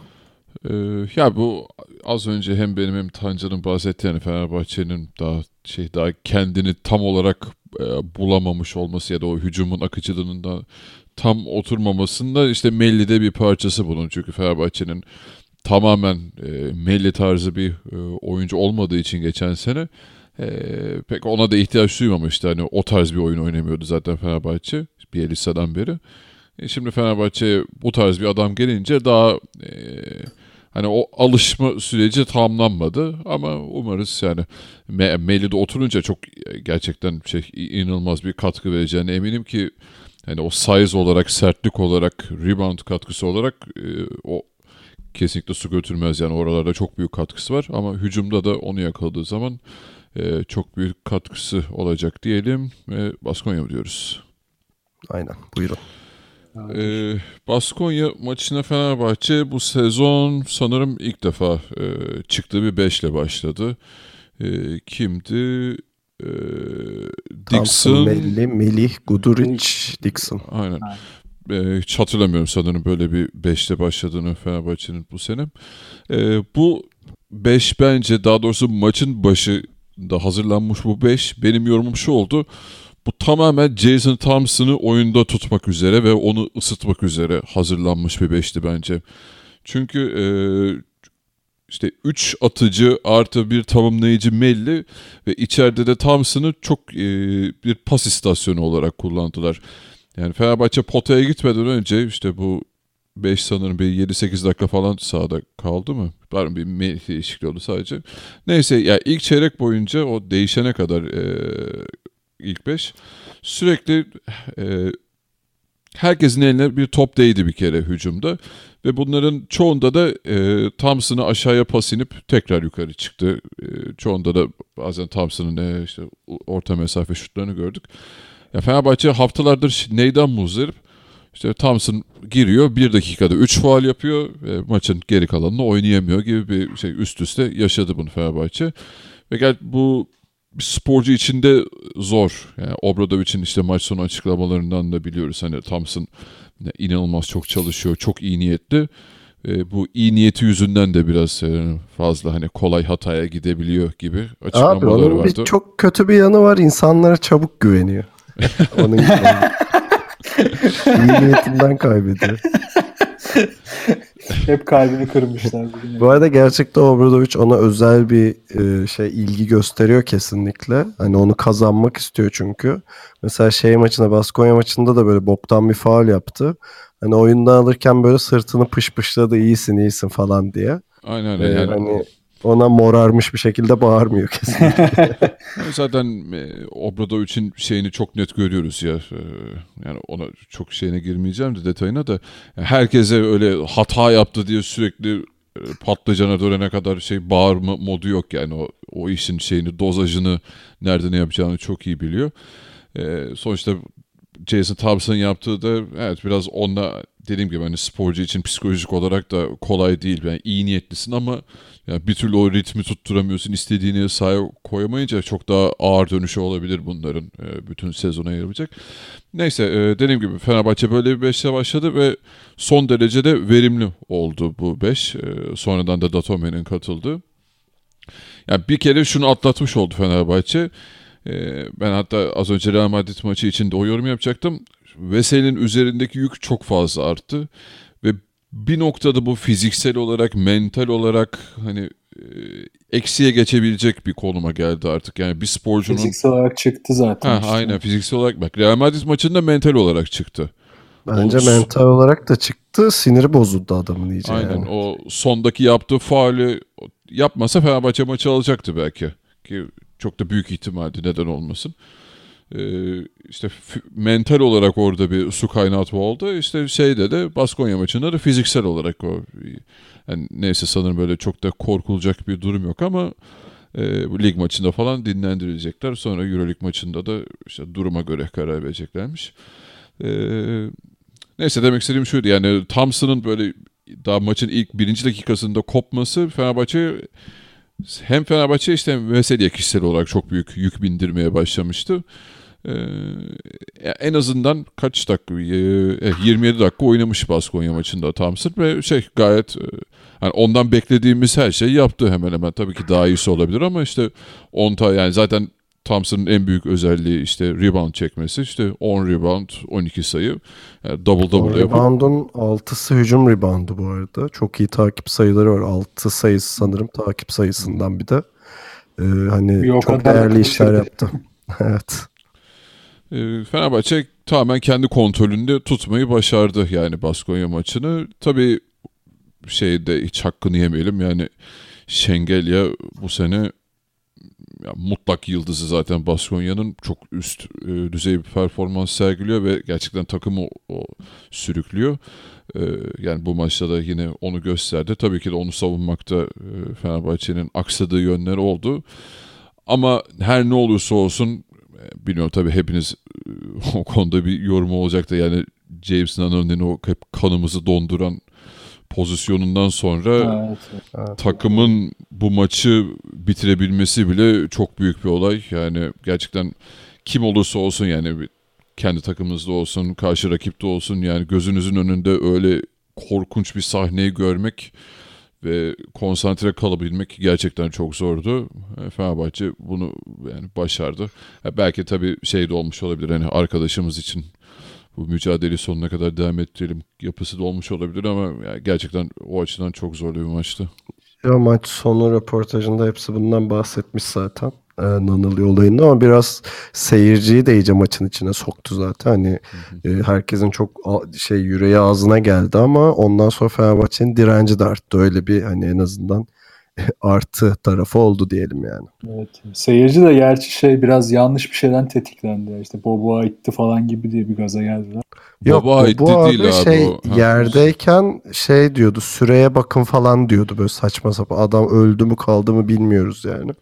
Ha Yani o yok orada şey kızlar- demeye çalışmış ya. Yok ekrana Ee, bakın. Hani ekrana ben faal bakın, yap ben bir şey yapmadım falan. Ama Ha. hiçbir şey yapmasa da zaten millet tepki göstermiyordu. O, Tabii. çok gereksizdi yani o zaten herkes orada tedirgin adamın başında beklerken Aynen. yine böyle Orada tribüne akıl dönüp uzaklaş git. Evet, Tabii canım şey git yap. bench'te otur yani bir şey yap. E, tribüne dönüp böyle ekran işareti yapmanın ne gereği var? Saçmaydı yani o aklı gitti herhalde orada. Aa, kötü Ee, ya, ucuz atlattı. Evet evet bu arada iyiymiş sadece bir tarak kemiğinde e, kırık gibi bir şey var bir ay kadar e, olmayacakmış ama tabii ki de o an aklımıza gelen şeyler içinde en iyisi bence buydu herhalde. Yani, Tarağı duyunca sevindi herkes. Evet, Evet. Ama ama o kırılsın ya bir şey olmaz. ya gerekirse 3 ay oynama da gene de sağlıklı ol yani. Tabii boynun üstüne öyle düşmek çok Evet, feci yani bir şey. Fenerbahçe'de de tabii şimdi e, şey Kalinic zaten sakat. Üzerine şimdi Nanali geldi. Veseli'nin durumu belli değil derken hani e, Guduric'ti, Sinan Güler'di, işte Ahmet Düverioğlu'ydu. Bu gibi isimlerden e, maksimum verim alması gerekiyor. Hani bu maçta şeyin Guduric'in böyle bir çok ekstra şey oldu. Sinan'ı da Haklısın özeceğim lan, biraz evet. e, Sinan hani böyle şey e, maç kağıdına yansımasa da birincisi e, şey hücumda çoğu topu o getirdi oyundayken. E, ikincisi de savunmada çok iyiydi bence Sinan. Hani en azından böyle bir katkı vermesi. 15 dakikada oyunda kalmış. E, çok değerli bence Fenerbahçe için. Savunma da bayağı iyiydi ya. Çok Hı hı. iyiydi yani. Takdir ediyorum kendisini. E, E, peki Baskonya'nın şeyine baktım pardon Ali şimdi. Ee, söyle. işte 12 kişilik kadrosunda Baskonya'nın 5 tane center var abi. Biraz e, şey bir takım. Şimdi Uzunlar oraya- etrafında dönen bir takım. Yani işte Voigtman, Diop, gerçi Diop oynamıyor ama Poirier, Şengelya ve Kevin Jones. Ee, hani bir de dışarıdan da şey Jennings atarsa iyi oluyor. Timma'nın zaten bir şeyi var. Biraz bir form düşüklüğü var. Özellikle mesela şey Eurobasket zamanı çok daha yüksekti. O 3 sayı yıldızdı ya şeyi vallahi. ortalaması. Ee, ya gene de sağlamadan bu arada savunması falan çok güçlü ama mesela dış atışlarda çok Jenning'in eline bakıyor takım bu yüzden. Ee, ama hani böyle bir takım işte Granger da kötü, kötü attı bu maçta. Ee, ben korkuyordum açıkçası bu maçtan. Ee, dördüncü çeyrekte biraz zora girdi sonuçta. iki sayıya kadar inmişti fark. Ee, ama Fenerbahçe son iki dakikada sadece bir sayı yedi ve orada da çok fazla hücum reboundu almasının etkisi oldu gerçi. Üst üste bir sürü ikinci şans bulmuş oldu. Ee, Tancan sen ne diyeceksin Baskonya maçı için diye. Abi bu uzun konusundan girecektim ben de senin dediğin. İşte Ali'nin de bahsettiği farklı 5 konusunda şey e, farklı beşlerin birbirine uyumu konusu var. Buna ek olarak da Baskonya'nın o geniş uzun rotasyonu artı çok fazla baskı yaparak oynadıkları bir e, tempoları olduğu için bence orada şunu düşünmüş. Zaten hani Nanalı ilk yer oynamadı. Sulukas çok uzun süre kenarda kaldı. Ee, Sinan sonradan hani bir anda oyuna girdi. Bunların hepsini şey olarak planlamış. Yani Baskonya'nın bu baskılı rotasyonuna biz nasıl yanıt vereceğiz? Buna da diri kalarak yanıt verebilirsin. Yani klasik bir rotasyonla oynayamazdı bu maçta. Buna çok iyi hazırlanmış. Özellikle de Süreleri iyi dağıttı diyelim hani şey Aynen. oydu. aynen öyle. Yani Nanalı'nın mesela normal oynayacağı süreyi oynadı belki ama uzun süre oyuna girmedi. Bu da yani sıcak işte sıcak girmesinden çok diri girmesi kritik olandı. Yani rotasyonun bu kadar e, önemli olduğu bir maçta da Baskonya şeyi çok iyi çalışmış. Yani Real Madrid'in yaptığı o üçüncü çeyrek savunmasını da muhtemelen izlemişler. Yani biz Fenerbahçe'yi o sabırlı hücumuna izin vermememiz lazım. Bunun için ne yapacağız? Daha baskı. Yani maçın çok büyük kısmında baskı yaptılar. Yarı sahada baskı yaptılar. Set hücumunda baskı yaptılar. Hiç izin vermediler Fenerbahçe'ye. Fenerbahçe'de diri kalarak bu baskıdan kurtuldu bir şekilde. Burada da yine ikinci konuda o yine bahsettiğin üçlük yüzdeleri. Yani dışarıda iyi savunmak için de mesela Sinan'a çok ihtiyacı vardı. Guduric burada yine çok iyi iş yaptı. Yani o dış alanı savunamasaydı Fenerbahçe yine o e, zaten %60'la falan attılar galiba yine ikiliyi. Çok yüksek bir yüzdeleri attılar. Yani 57. üçlükte %20, %20'lerde kalınca zaten Baskonya'nın şansı çok düşüyor. Ona da Obradovic çok iyi çalışmış. Burada hani Sinan'a ben de bir parantez açmak istiyorum. Belki de maçın en kritik rolünü aldı e, Baskonya maçında. Bunu da çok iyi yaptı. Lig maçında da bunun işaretini vermişti aslında geçen hafta. Kimle oynamışlardı? Yine iyi bir maçtı ama Beşiktaş'tı galiba. O maçta da bayağı iyi oynamıştı. Yani Abisini hep, görünce. Değil mi Gaza? Güler Legacy. ya işte şey deniyor hep işte Sinan ne zaman rol alacak biz de bunu soruyorduk ediyorduk. İşte belli yani topun ona geleceği anlar olacaktı. O anlar gelmeye başladı. Artık kendini gösterdikçe sahada kalabilecek. Aynısını Bas- Guduric için de diyorduk. Hani bir Aynen. patlama maçı olacak kendini gösterdiği. Umarım o ikisi için de onun başlangıcı bir maç olmuştu. Aynen öyle. Guduric yani o screen'i istemesi, işte birebir oynamaya çalışması, son top kullanma isteği bunlar güzel şeyler ve bunlar hani şey zannedilmesin yani Obradovic'e işte karşı geliyor falan gibi şey. Obradovic zaten bunu istiyordur onlardan. Yani çünkü istememe gibi bir lüksü yok. Çünkü sahada e, rakibe göre uyum sağlamak zorundasın yani. Her zaman istediğin olmaz.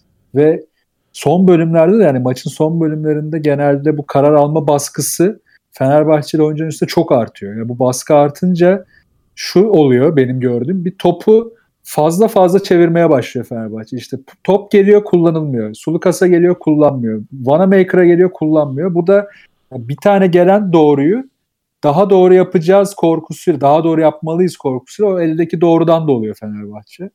Bu çok zarar verdi. Yani Real maçında da aynısı oldu. Baskonya maçında da. Yani bu belki de maçlar 10-15 farka gidebilecekti bunlar olmasa. Ama hep son topa doğru gitti. Ki yani Baskonya maçında iyi bir farktaydı Fenerbahçe. Ona rağmen yine bu oldu. Artık bu konuyu belki işte Guduric'in bu zinciri kırmasıyla, Sinan'ın daha çok süre almasıyla kıracak Fenerbahçe. Ki Vanamaker da bence kaçırmasına rağmen doğru olanı yaptı. Keşke soksaydı tabii hani Real Madrid maçından bahsediyorum. Baskonya maçında da bunları daha rahat yapmaya başladı zaten Real Madrid maçından sonra. Yani Baskonya maçında bu bayrak Guduric'e geçti. Umarım bir sonraki maç Datome'ye geçer. Bir sonraki maç işte Wesley'e geçer.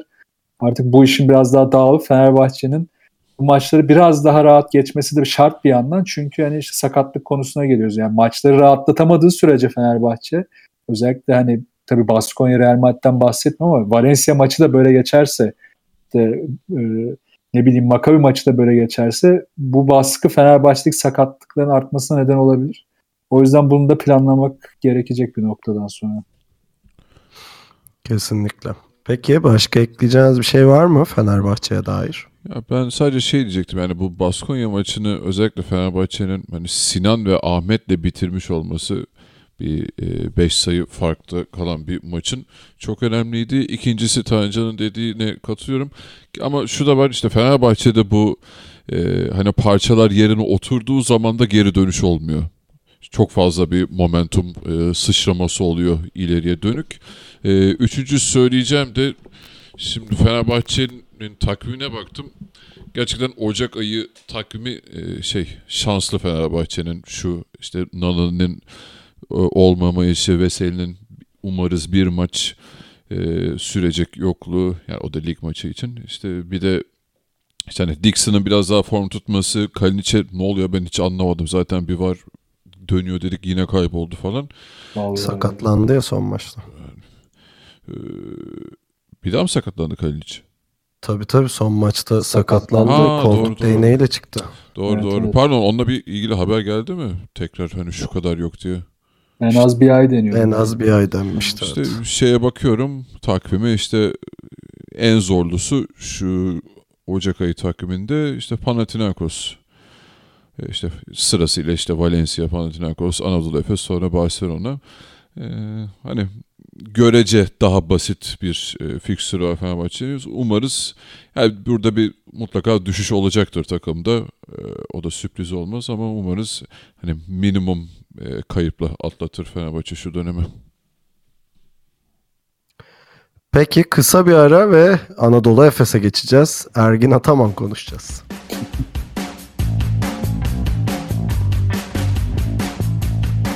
Anadolu Efes'e devam ediyoruz. Anadolu, Anadolu Efes önce İstanbul'da Bamberg'i ağırladı. Daha sonra e, Panathinaikos deplasmanına gitti.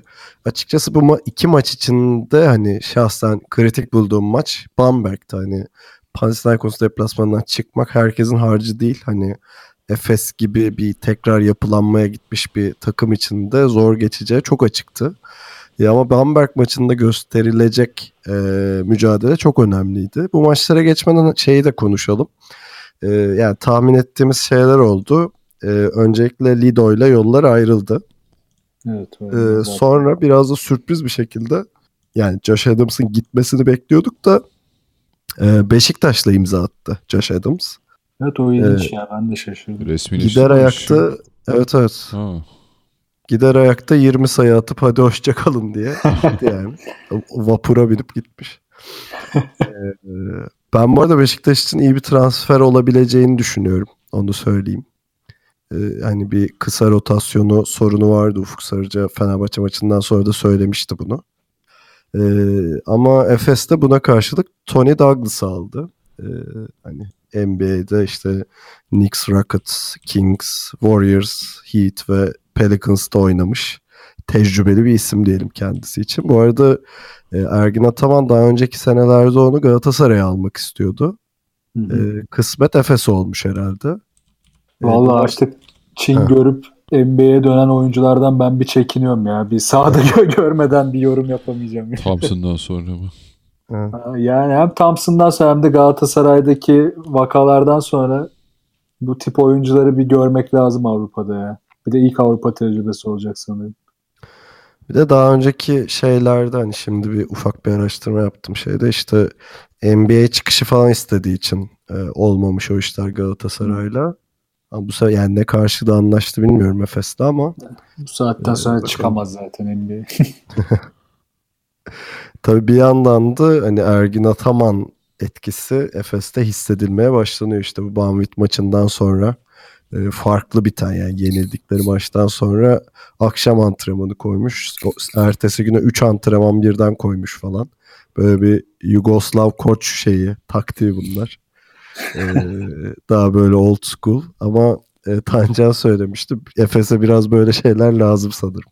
Evet evet ya lazım. Yani hele şu kadroya çok lazım ya. Böyle bir bir baygın baygın sahada dolaşmalar böyle herkes sanki şey yaz aşkından yeni ayrılmış gibi anasını satayım çok fena ya. Yani bu bir ayılma lazımdı. Ergin Ataman o ayılmayı yarattı gibi ama ya tabii hani bu sezon artık çöp yani buradan çok da bir şey artık maç bazında hani şu maçı iyi oynadı kazandılar evet iyi oldu falan diyeceğimiz bir sezonun geri kalanını izleyeceğiz. O belli Ama oldu. tabii Efes'in herhalde şöyle bir derdi olacak. Hani Euroleague'de yani ne kadar galibiyet alırlarsa alsınlar yani oradaki enerjiyi lige yansıtma. Hani iyice hani e, şey konsantrasyonları bu olacak herhalde. Tabii şu an hani lig şampiyonluğu için hani aslında daha da zor. Darüşşafaka da orada, Fenerbahçe de orada. E Beşiktaş zaten hep e, orada Ufuk Sarıcı'yla. Galatasaray bu sene bir hani o rotada değil. Daha zor bir yarış olacak. Hani ligi kazanma hedefi de Ergin Ataman'ın her zaman vardır. Öyle bir şey yapmaz ki Anadolu Efes çok uzun süredir kazanamıyor. Kazanırlarsa onun için de iyi olur. Ama hani sıkıntılar devam ediyor. Artık o G'ye girmeyeceğim. Hani biraz daha o yüzden Brose maçı özelinde konuşacağım bu, e, bu hafta Efes için. Tabii tabii ya Panathinaikos maçı çok ölçü değil yani işte Kalates gene Türk takımı gördü delirdi. Yani, e, Evet, gördüm yapıştır yani. ya. Valla bu sene çok iyi oynuyor Karates. evet evet yok zaten Genel çok olarak. iyi de bir Türk takımlarına ayrı bir şeyi var. Tarifesi var kendisinin Evet yani. ya. Gördüm yapıştırıyor acımıyor. James Kiss de iyiydi yine. Ama mutlaka hani güzel işaretler var. Bence başında Simon'un geldiği iyi işaretler bunlar. Ee, zaten hani Derek Brown özellikle Bamberg maçında çok iyiydi falan. Hani bu çerçevede biraz şu yeni Efes'i konuşalım. Hani Panathinaikos çok ölçü değil Tancan'ın dediği gibi ama bence Bamberg maçı net bir ölçü. Hani Bamberg gibi bir takıma e, ikinci yarıda 20 sayı şansı vermiş olması hani sezon başı Efes'ini düşününce inanılmaz rüya gibi bir şey yani bir yandan da. ya şunu iyi yapıyor Ergin Ataman. Ee, dediğin çok doğru ve bunu yapmak için de şu mantığı kullanıyor. Yani pe, e, ah, Perasovic şey Perasovic. yapıyordu. Aynen. Perasovic e, Adını hatırlamak istemiyorum. Resmen silmişim adam bir hafta. O, falan diye. Neyse Perasovic yani kafasındakini yapmaya çalışıyordu. Ergin Ataman elindekiyle bir şeyler yapmaya çalışıyor. Yani Efes o yüzden hep şunu diyorduk ya bu takımı Perasovic mi kurdu menajerlerden mi aldılar falan. Hani şimdi böyle bir takım kuruyorsan Ergin Ataman gibi bir koç her zaman daha mantıklıdır zaten. Ama Perasovic bir koçta o kadar mantıksızdı. Zaten diğer mantıksızlıkta Perasovic'in bunu kabul etmesi diyorduk. O da neyse artık hani ne var arkasında bilemiyoruz bu işin.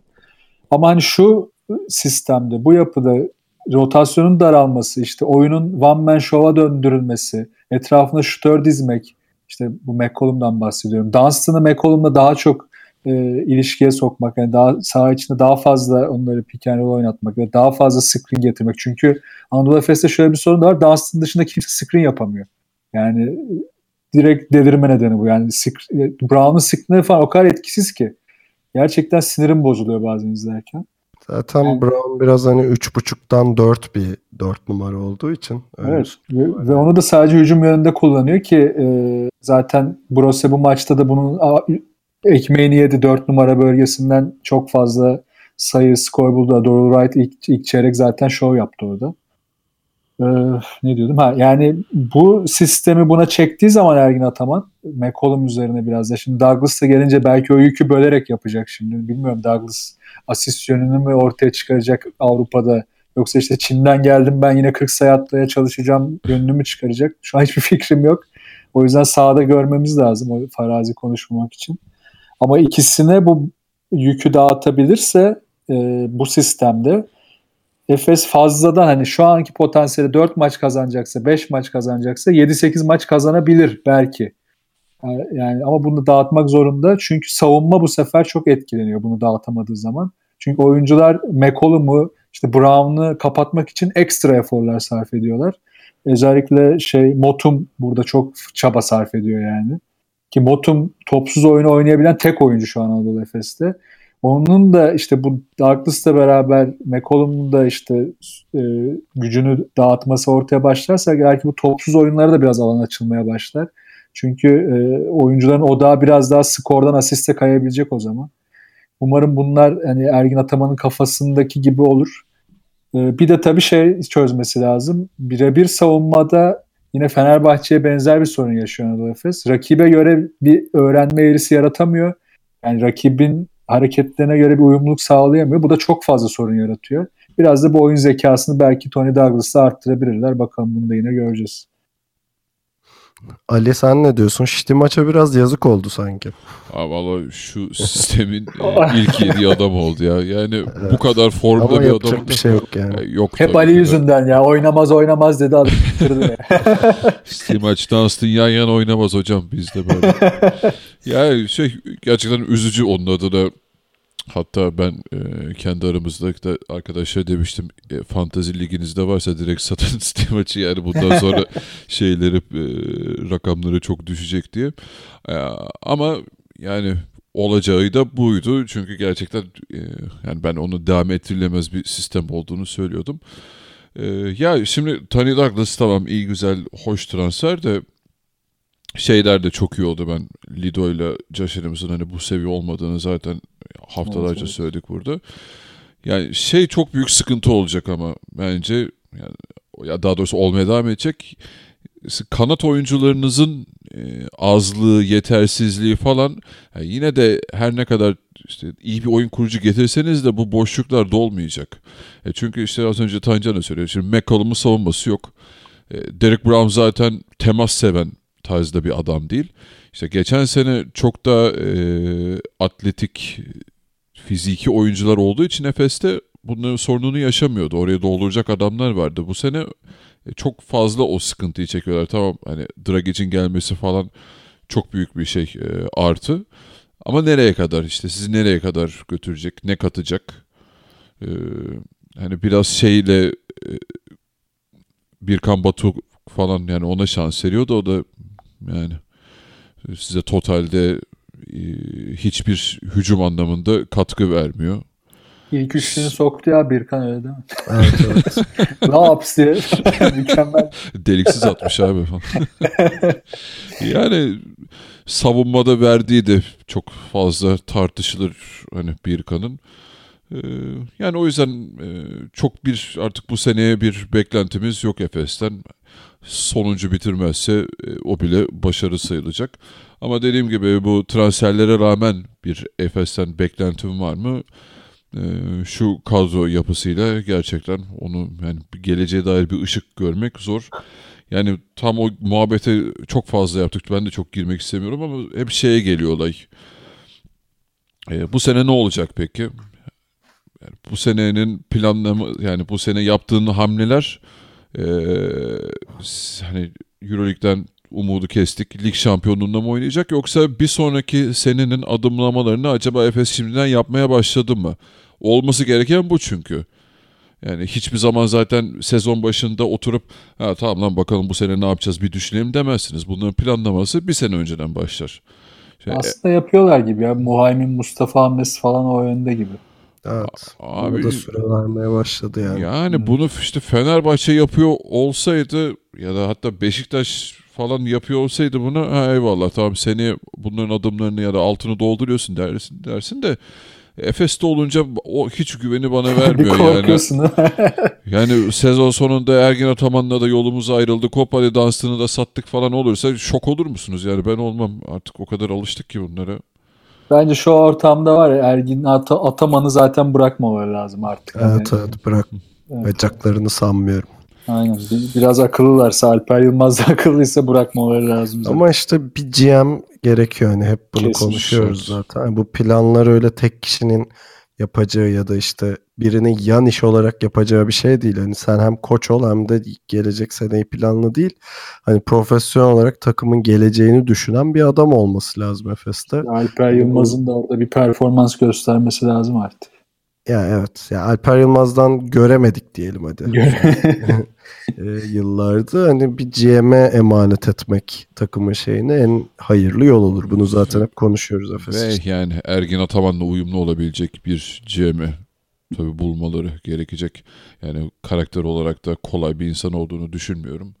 E, o yüzden hani o uyumu sağlayacak, o iyi planlamaya gidecek hem bütçesel olarak hem işte o e, takım uyumu açısından onu yakalayabilecek biri lazım. Yani Tabii Ergin Ataman'ın şey cüzdanı tutacaksın abi Ergin Yoksa Ergin Ataman çok fena esnaf olurmuş ya. ya abi 10 lira farkla şunu al ya bu daha iyi falan. böyle böyle var ya her şeyi alıp çıkarsın dükkandan yani. Yani çok zor ya herifle. Evet. Yani Ergin Ataman'la da uyum sağlayacak biri doğru tespit burada ya. Yani Ergin Ataman'ın yani bir GM'den çok işte Alper Yılmaz o yüzden dedim hani Alper Yılmaz'ın formu da artabilir belki. Çünkü Ergin Ataman'la belki daha iyi anlaşacak. Hani ilk geliş anlarında da böyle bir imaj çizilmeye çalışıldı sanki. Böyle onlar daha mı konuşuyorlar yan yana. Hani ayıp mayıp bunları konuştuk zaten. Ama böyle bir imaj da yaratılmaya çalışmış gibi davrandılar. Bilmiyorum hani öyle bir amaçları var mıydı ama. Ya bu sene olur. içinde şunu diyebilirim. Hani Ergin Ataman'ın en güçlü olduğu yönlerden biri böyle 7-8 kişilik daha rotasyonlarla iyi oynaması. Evet. Ee, hani McCollum, Derek Brown, işte Zoran Dragic, Dunstan, Krunoslav Simon. Hani bunlar hani as adamları. Ee, dışarıdan gelecek işte maç ve Burak Motum. Bir de şimdi Tony Douglas geldi. Hani bu nüveyi çok iyi oynatabileceği senaryoları bulur Ergin Ataman. Ee, hani ligi zaten bununla götürmeye çalışacak. Euroleague'de de dişini geçirebileceği takımlara dişini geçirecek. Hani e, bu seneki Efes beklentisi bu. Ama gelecek sezon planı yapılıyor mu? Ne yapılıyor? Bu, bu konu kapalı bir konu yani. Biz pek evet. şey bağının şey... eli tutulmuyor yani Efes. bilmem ne babanın gidip türbesine bir şey bağlamışlar gibi orası o biraz şey yani muallakta. E, Efes'in Ocak ayı şeyine baktım da fikstürü Allah ateş yani. çok, çok zor çok kötü valla. Olabilecek en kötü fikstür var Efes'te de yani. Kızıl Hemen Yıldız. Okuyayım. Kızıl Buyurun. Yıldız burada. CSK deplasmanı. Fenerbahçe. Ve Real deplasmanı. Evet şey. Bayağı eğlenceli. Bayağı eğlenceli. Ama Kızıldız maçı güzel olur bu arada ya. Bayağı güzel Evet evet olur. o maç güzel olur. Evet. Ee, kazanırsa da bir enerji olur. Efes geçen sene CSK deplasmanında çok iyi oynamıştı. Evet ya. Hatta İstanbul'da yendi CSK'ydı mı? Yanlış hatırlamıyorum. Geçen Yok. sene. Geçen, Geçen sene sene. yenilmişti ya. 5 sayıyla falan gitmişti galiba. Aa yok biz o maça gittik. Gitmek Evet, evet, gerilmişti evet. Tamam, Maç tamam. sonunda gitmişti ama yani.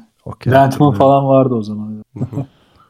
Ya şey e, Efes'te bir de şuna değineceğim. Ben artık bir şeyden sıkıldım. Ve artık yani pek güvenimde kalmadı. Ben artık Brown'un göründüğü adamla sahada olduğu adam arasında çok fark olduğunu düşünüyorum. Yani Brown'da bizim gördüklerimizle herifin sahada yaptıkları çok farklı oluyor. Yani evet sakattı, formsuz geldi falan da geçmişe sarıyorum. Yani o ondan beklenen daha böyle işte alan açan oyun, daha işte kararlı drive'lar, daha keskin şutlar yani bunu bu sene bir kere yaptı zaten. Tamam yine sakattı bir şey demiyorum ama geçen sezonlarda da çok yapmıyordu. Yani Brown'la da bu işin nereye gideceği artık aşağı yukarı belli gibi yani şu anda çıkmaz ama sezon sonunda e, Ergin Ataman'ın ben Brown'la da hani ondan farklı şeyler alamazsa tabii ki belki Ergin Ataman onda farklı bir duygu yaratabilir. Farklı bir istek yaratabilir. Hani Panathinaikos maçında yine sahada yoktu. Ee, ama bilmiyorum bunu sürekli yap sürekliliğini sağlayabilirim. O daha kritik. Yani. Yoksa çıka- çıkalım yani. Hani Brown'la da bir şey olmayacak. Sana belli güzel bir örnek vereyim mi Brown'la ilgili? Kime benzetiyorum NBA'den? Şey gibi, Horford gibi, Al Horford. Şimdi Yani Horford'da ne eksikti yıllarca? Bu herif böyle işte rebound kavgasına girmez, fizikselliği sevmez, o yırtıcılık hiç yok derken bak mesela Al Horford'da bu sene o mind shift mi dersin yani o şeyi değişimini yaşadı. değişti. Ha, Aynen, ha. aynen. İşte Derek Brown'da Hatta hala Marcus'ta bile oldu. Derek Brown'da o olmadı ve hala kaçıyor. O senin dediğin yı- yırtıcılıktan, şeyden, işte ikili mücadeleden, o şeyden bir türlü olmadı. Dediğin gibi hani olmayacaksa da ısrar etmenin anlamı yok ama ne sen anlatırken sanki böyle şey yıllardır Al Horford'dan da şey beklenen o seviyeye çıkmaması geldi aklıma yani. Ama bak o Yani evet. bu yaşında Bak- yaşadı. Derek Brown'da neden olmasın?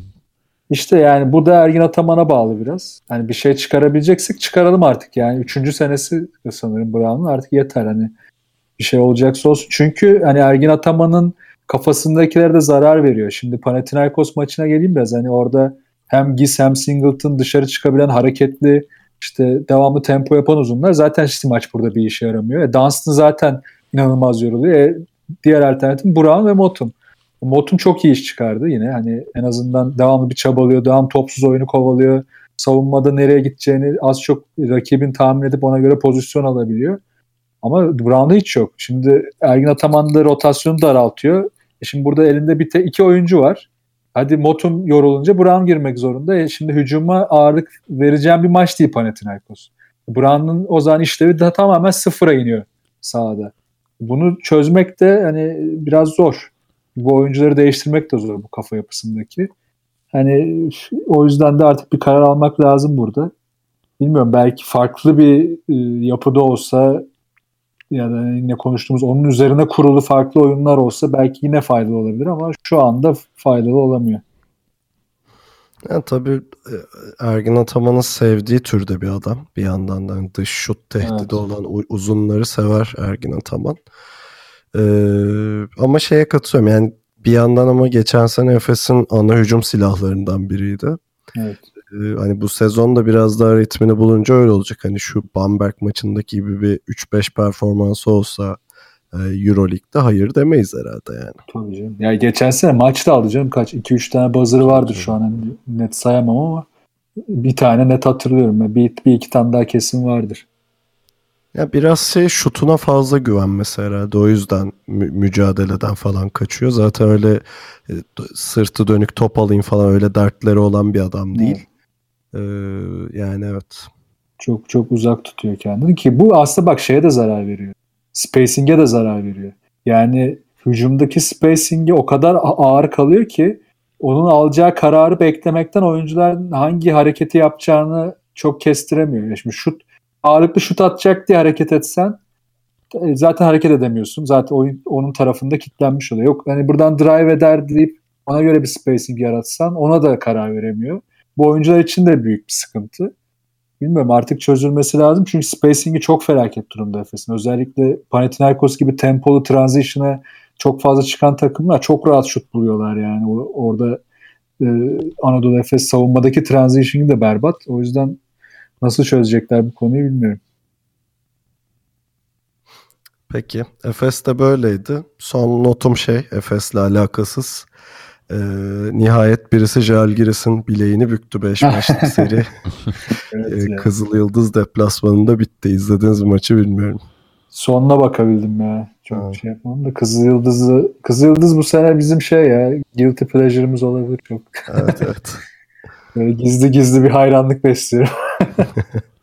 bir de bir önceki hafta da alttaki herkes üsttekileri yendi ya. O da ilginç işte Real Madrid haftası Fenerbahçe'nin.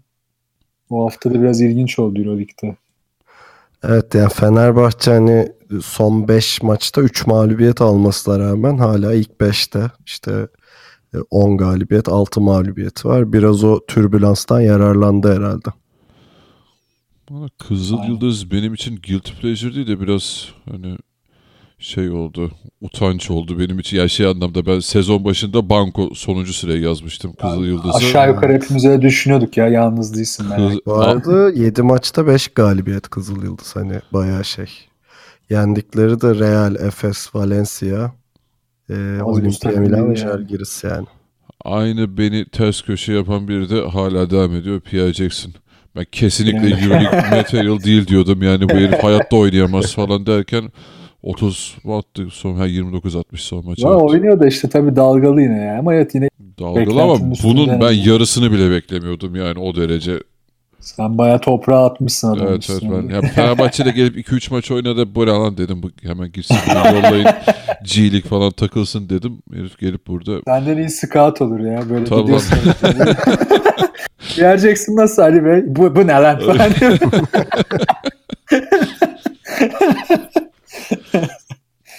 Ali Bey Kyrie Irving çok kısa. IT'yi de bak öyle Aziya Thomas'ı da hor gördüler. evet ya. O Ne boyuyla. Neyse elimiz avucumuz kaşınıyor NBA konuşmak için ama izin vermeyeceğim. Bekliyoruz.